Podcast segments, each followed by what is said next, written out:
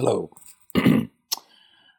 well, we sure are getting a lot of conflicting messages these days. I've heard experts say that you should wear a mask and it should be a hospital grade mask. I've heard others say it doesn't need to be a hospital mask, any cloth will do. I've heard experts say that uh, wearing a mask does not prevent you from getting the virus. I've heard other experts say a mask prevents you from getting the virus. Others say it doesn't prevent you from getting the virus. It helps you to spread. It helps you not to spread the virus.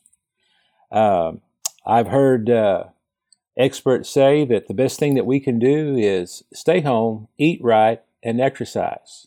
And so eat the food you already have in your house. But in order to eat right, in order to have fresh produce, fresh vegetables and fruit and things like that, you got to get out of the house and go to the store. So you can't do both. You can't stay home and eat what you have and eat healthy, most likely. And it requires us to have to get out and go to the grocery store. So those are conflicting messages to me. One of the uh, craziest uh, messages that, that has been put out is what is essential and what is non essential. For instance, liquor stores have been valued as essential. And so during this time of quarantine, liquor stores are open, but the churches are not. I, I, I just can't put my, my mind around that. That seems to be just ludicrous to me. Uh, if I just don't see how a liquor store is essential, but they've been deemed as essential. So I'm not quite sure uh, how how to think about that, what to think about that.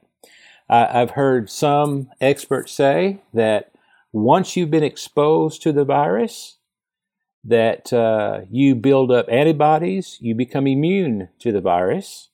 I've heard other experts say that there's no evidence of that, that the evidence is showing that you can get the virus more than once. And so, who do you believe with that?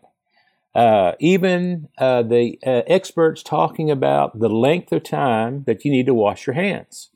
I've heard experts say 20 seconds. I've heard experts say 40 seconds. I've heard experts say up to a minute. Now, one of those uh, is something, there's something going on there. It can't be like that. It can't be, it has to be 20 seconds or 20 seconds isn't enough. It has to be 40 seconds. And then I've heard some experts say all you need is hot water and soap to wash your hands effectively. Others says no, you need to have the antibacterial uh, soap. So, who do you believe? What experts do you trust in? Uh, so, I've heard some speak and say, some experts have said the virus is worse than the broke economy. Others say the broke economy is worse than the virus. And so those are conflicting messages. Uh, I've, I've heard experts say we have enough masks, enough PPE gear for all the hospitals. And then I've heard others say we don't have enough PPE gear for all the hospitals. So, where are those masks at? What's going on with that? That's a conflicting message to me. You can't have enough masks and not enough masks you can't have enough ventilators and not enough ventilators. And, and so we're getting mixed messages all the time that are, are conflicting. We've heard that there's not enough hospital beds, and now we're hearing that there's enough hospital beds. Now, I know that's probably based on the model, how many people were going to be needed to be intubated. And thank the Lord, that number has come down, and it's not what they were projecting at first. But you can't have enough hospital beds or not have enough hospital beds. And so I'm not quite sure how to, to think about all that. Uh, some experts have said that this virus is not as detrimental as the H1N1 virus was, the swine flu. Others say this is more detrimental to society than H1N1 virus was. I've heard uh, some experts say that you need to clean all your surfaces, need to when you bring home food from the grocery store, you need to be sure that all the packages are washed because the virus can survive for a certain amount of time on surfaces. But I've heard other experts say that there's no evidence of that. that that's not the case. And one expert that I was watching a couple weeks ago said that in their study, in their research, they did not they did not believe that this virus was uh, able to survive on a surface. And so we have all these mixed messages. Uh, and so, what do you trust in? What do you believe? What you, what? It's it's very conflicting to me. Uh, some of our politicians are saying that everything needs to be opened up as quick as possible. Others are saying that's a bad idea. And so, uh, in my position, not knowing, I mean, I, I don't claim to have any expertise in any of those areas, uh, but just from what I hear them saying, it, it can't be both. It, it can't be that it's okay to open up, and it can't be that it's not okay to open up if that is indeed what has taken place. So, today for our lesson, for our message today, I just I just want to hear something I can count on, something that's not conflicting, and something that can make a difference in my life. And so I want to speak to you from Luke chapter 18, which is the parable of the unjust judge or the parable of the persistent widow. And in Luke at chapter 18, verses 1 through 8, the scripture clearly tells us our response, always our response. If there's any question about how you are to respond to your life, your circumstances, your troubles, your challenges, this is it. This is your response. One day, in verse 1, one day, Jesus told his disciples a story to show that they should always pray and never give up.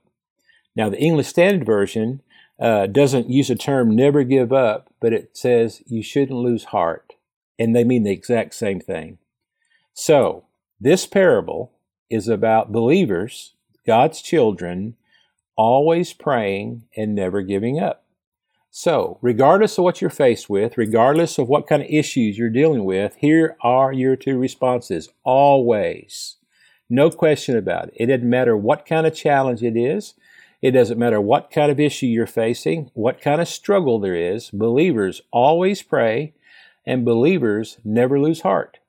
That's what the scripture tells us to do. So, it's simplified for us. We know what to do. We know how to respond. Now, we may not know the right door to go through. We may not understand exactly the right solution to our problem, but we do know that initially our response is always prayer and not giving up. He says, There was a judge in a certain city who neither feared God nor cared about people.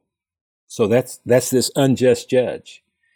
A widow of that city came to him repeatedly, saying, Give me justice in this dispute with my enemy.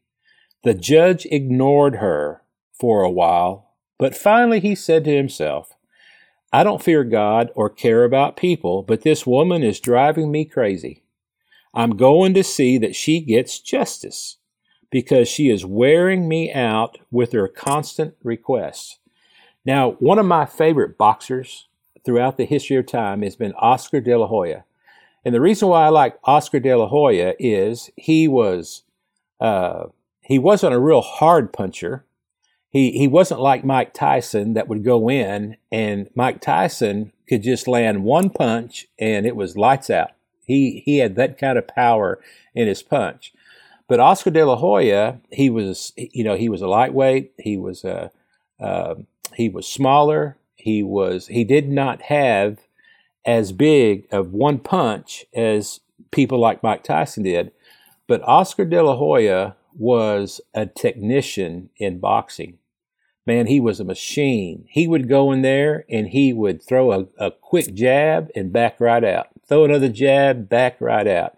Throw another jab, and and then every now and then he'd be able to land two or three punches in a row and, and what Oscar De La Hoya would do is he would wear the opponent down.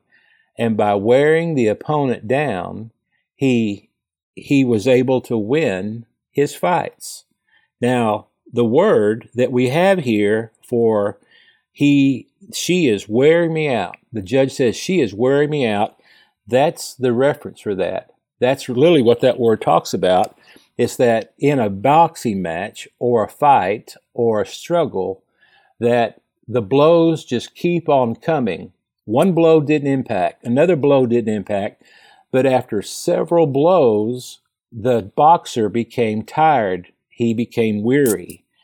And so that's what the judge is saying here that she kept on coming. She was persistent. She hung in there. Now, this scripture is not telling us that we need to pester God, that we need to uh, that we need to be absolutely uh, repetitive. We need to be, uh, you know, like a uh, just a, a, a con, you know, just just just absolutely, you know, bent on getting God's hearing. Because the reason is is because God is not like this judge. God loves people. God wants to hear us. Now, this lady had a few things going against her. One thing, she's a lady. And in that day and time, ladies did not have the same access to, to opportunities that men had. And so this judge, who doesn't care about people, doesn't believe in God, doesn't fear God, uh, he most likely would not see her just because she was a female. And that was the kind of day that they lived in. Also, it says that she was a widow lady, and most likely, being a widow lady, she did not have a lot of funds. Now, in this day and time, the judge was like a nomad. They had a circuit. They're like a circuit rider. They they would be they would take a tent and they would move it from town to town, village to village, city to city, and the judge would not stay in one place, but he would go to a place and he would set up his tent, and people would come uh, for a hearing from the judge. And so, in order to see that judge, you had to have some money because you had to pay a bribe. Much man it, it was a it was a, a dishonest system perhaps much like today in some cases that we deal with. It says in verse 6 and the lord said learn a lesson from this unjust judge. Even he rendered a just decision in the end. So don't you think god will surely give justice to his chosen people who cry out to him day and night will he keep putting them off I tell you, he will grant justice to them quickly. So, we have a different situation with our judge. Our judge is God. God loves us. God cares for us. And, and that's what Jesus is saying here. Jesus is saying that that you do not have to you do not have to be as persistent as this lady had to be to get a hearing because our God, our, our judge, wants to hear us. However, persistence is the virtue here that that Jesus is sharing this parable. And it's it's spoken about in the wording always pray, never give up. Always pray, never lose hope. We are to be persistent in praying and we are to be persistent in never giving up. We're just not going to do it. So if I have a problem, I have a struggle, I have a challenge, I got something that I've got to face, I already have the instructions. I face the struggle, the trouble, the trial with prayer and without quitting. I'm just not going to quit. I'm not going to lose heart. Now, I might have some down times. I might have some struggles. There may be some emotional disturbances along the way. But the bottom line is, I'm just not going to give up because the scripture says that I'm not to. Now, what is the what is the, the, the reason? What is the the catalyst for stopping prayer or failing to pray or not praying about a matter and losing hope? Well, one thing is, if we're not careful, because sometimes the answer is wait from God after we pray. And when we have the answer of wait, or if we have the answer no, uh, we might get discouraged. We might find ourselves lacking belief in the power of prayer, in the effectiveness of prayer. And so, if we're not careful, uh, we'll allow our circumstances to determine our obedience. And what the scripture says is our circumstances never determines our obedience. We're always obedient. We're always going to do what the Lord's instructed us to do. And here he says, always pray and never give up. And so, regardless of what we face, regardless of the challenges, here's what we got to do. We've got to always pray and not lose heart. We've got to hang in there. We got to keep on moving forward. Because if the answer from God is wait, then we've got to wait on Him. If the answer is no, then we've got to adjust to His no. We've got to be accepting of His no. Uh, we we don't need to get ourselves in a position where we're we're critical of God, blaming God, angry at God, because He said no. He he says no because it's not His will. He says no because it's not His plan for our lives. And we've got to, by faith, always keep in mind that His ways for us is always right and always best. And so if God says no to us, it's in our best interest.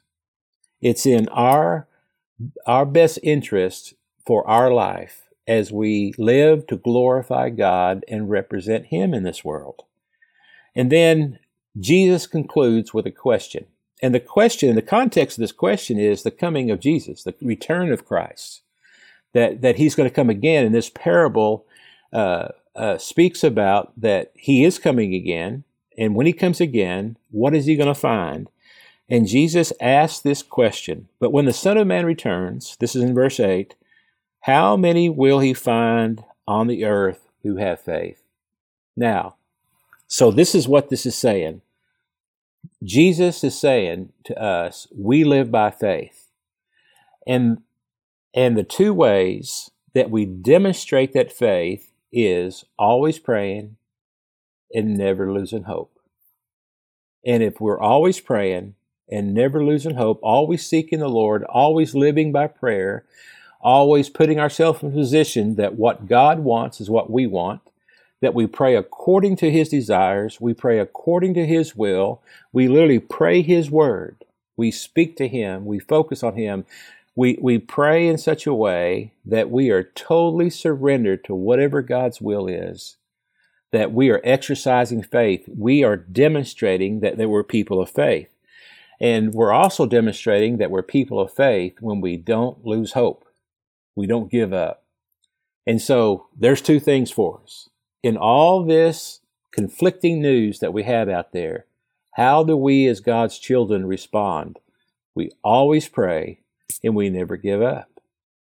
And He gives us the power to keep on praying and to keep on holding tight, holding firm, trusting in Him, and, and not giving up. So, if the Lord Jesus returns today, if He returns this week, will He find you being faithful? That's the crucial question for everything we face in life. Obedience over circumstances, faith over worry, love over hate, believing over anxiety. Now, with all the conflicting messages that are out there, here's the simple truth for us your life can be enhanced, your life can be better.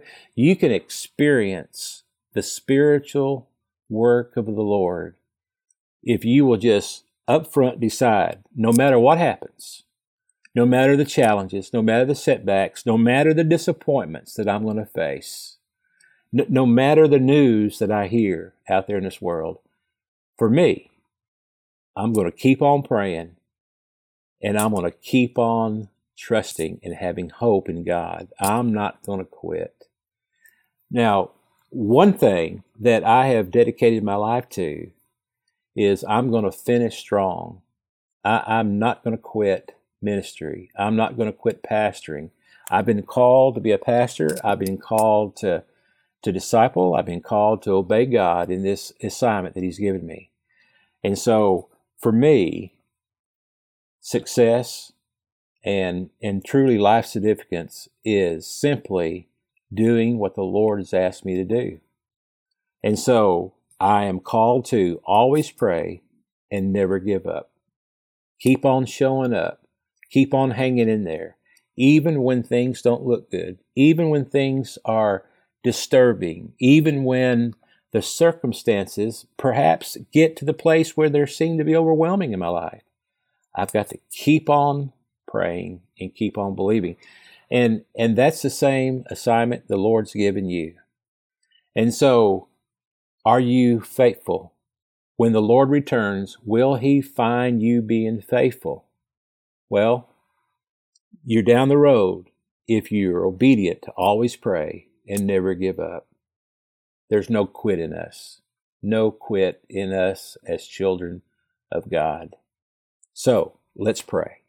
Father, we just pray, God, that you'd help us to hear your word clearly this morning. May your spirit guide and direct us, and, and may your will be done. And Lord, in this time of such conflicting messages out there and, and such difficult, you know, information, the unknown is gripping us, Lord. And I just pray that we will focus on what you've told us to do. And here today in this parable, you have told us that we are faithful when we always pray and we never give up.